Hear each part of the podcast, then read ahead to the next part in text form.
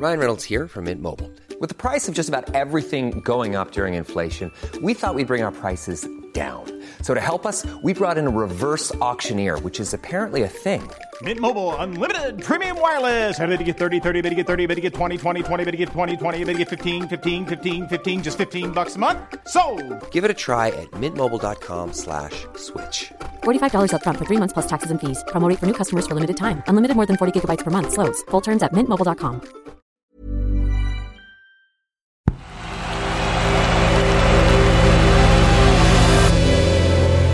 The Playmaker. Hi, I'm Chloe, and this is The Playmaker. One story every day to make sense of the world of football.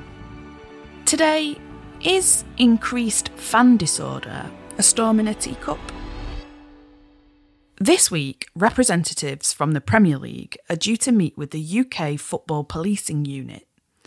That's because there's concern over a rise in fan disorder at matches this season. Last weekend, Aston Villa's Matty Cash and Lucas Digne were hit by a plastic bottle during their match at Everton's Goodison Park. And Chelsea's Antonio Rudiger was struck by missiles away at Tottenham. Here's what Chelsea manager Thomas Tuchel had to say about that incident. I did what I did, and you're you're right. I, I sent a message to our fans, supporters, that we that we love to have them close to the um, close to the pitch. That we love that it, it's a brilliant atmosphere. That they are not behind fences, not behind nets or whatever. So, and then from there, everybody needs to show respect and needs to behave, of course. In, in These are not just isolated incidents. It's happening across the UK and at most levels of football.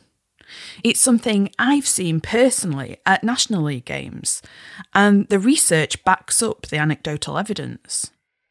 Reported incidents of disorder are up 56% in the National League compared to 2019 20.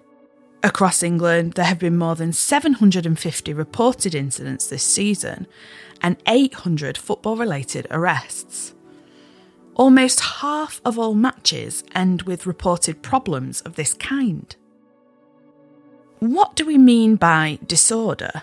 It's things like missiles being thrown, hate crimes, flares, and general nuisance behaviour.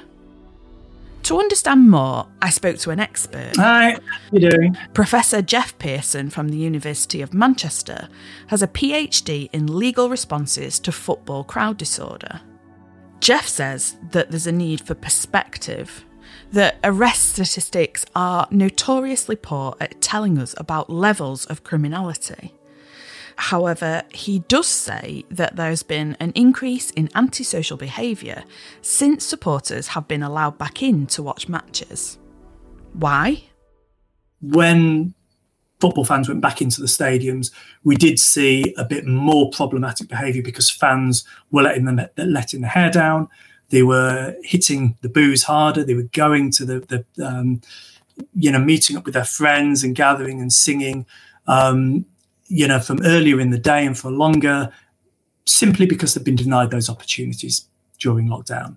When the opportunity to take part in what Jeff calls carnivalesque and transgressive behaviour is denied to fans, some of them will always go to the extreme when it's handed back to them. There are practical reasons too. Some fans who attended live games before the pandemic haven't returned, and they've been replaced by people who may not have previously attended games. First of all, we've we've we've clearly got a lot of young people 14 15 16 year olds have been desperate to to get out to football with their mates. And normally we have these sort of drip fed into the football fan system year on year six months on six months. That's not happened this year. We've suddenly got bang you know a whole host of them that have been desperate to get to the football and haven't been able to for um, 18 months two years. These older teenagers and others who wouldn't usually go to matches have started going and they don't necessarily know how to behave. They also might not know about the tools the police have to find them CCTV, football intelligence officers, and the consequences too banning orders and arrests. But as Jeff Pearson pointed out, there's not necessarily a reason to feel overly pessimistic about the current situation. There have been a lot of recent advances in crowd management because of increased communication between football policing officers and fans. And that works in terms of negotiation, in terms of dialogue, in terms of setting down acceptable tolerance limits, acceptable forms of behaviour. Um, and in doing so, the police also get intelligence about what the who the risk people individuals are in that crowd. 18 months we've not had that the police haven't had access to the ability to, to gain intelligence and the ability to influence how fans behave. And, you know, a lot of football police officers that, that we speak to in the course of our research are simply telling us that the people that are getting involved in incidents they've never seen before. It's that time of the year. Your vacation is coming up. You can already hear the beach waves, feel the warm breeze relax, and think about work. You really, really want it all to work out while you're away. Monday.com gives you and the team that peace of mind. When all work is on one platform and everyone's in sync, things just flow wherever you are. Tap the banner to go to Monday.com. Ryan Reynolds here from Mint Mobile. With the price of just about everything going up during inflation, we thought we'd bring our prices down. So to help us, we brought in a reverse auctioneer, which is apparently a thing. Mint Mobile unlimited premium wireless. Ready to get 30, 30, bit to get 30, bit to get 20, 20, 20, bit to get 20, 20, bit to get 15, 15, 15, 15 just 15 bucks a month. So, Give it a try at mintmobile.com/switch. slash $45 upfront for three months plus taxes and fees. Promo for new customers for limited time. Unlimited more than 40 gigabytes per month. Slows. Full terms at mintmobile.com. Policing is only one part of crowd management. Stewards play an important role too. The problem is, a lot of the experienced, competent ones were forced to find other jobs when games went behind closed doors during the pandemic. And of course, many haven't come back. They've been replaced by people with much less experience. So it seems like the answer to a lot of the problems with disorder at football matches is time.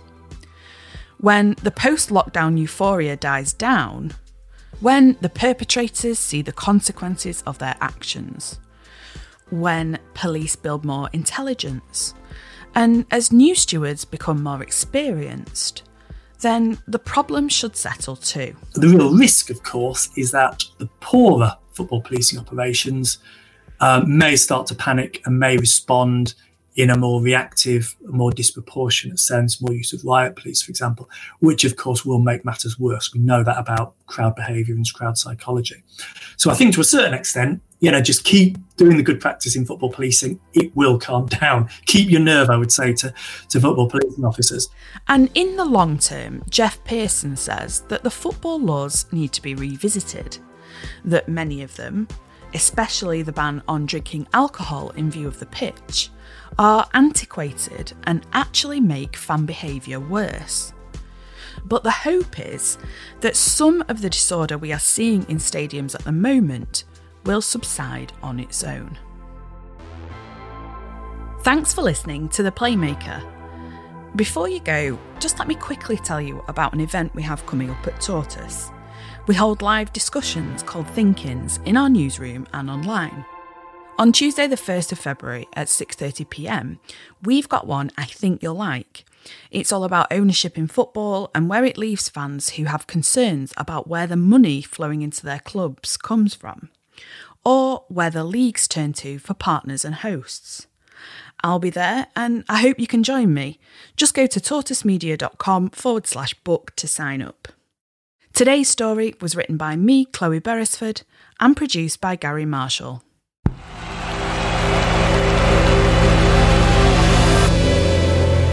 The Playmaker.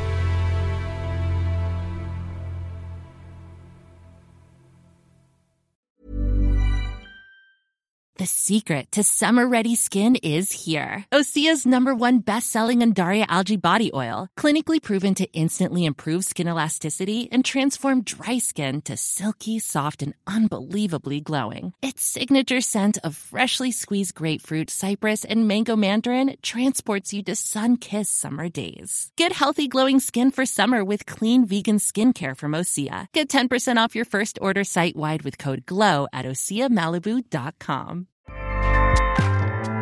ACAST powers the world's best podcasts. Here's a show that we recommend. This is Roundabout Season 2, and we're back to share more stories from the road and the memories made along the way. We're talking rest stops, if we're stopping to get gas. You will be timed. you will be for sure.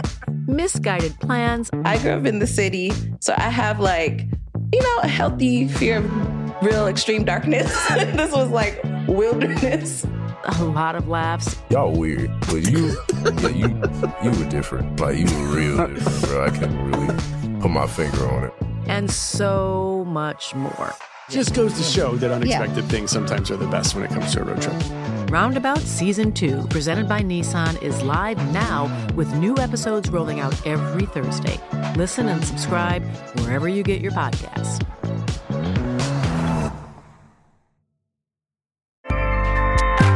ACAST helps creators launch, grow, and monetize their podcasts everywhere. ACAST.com.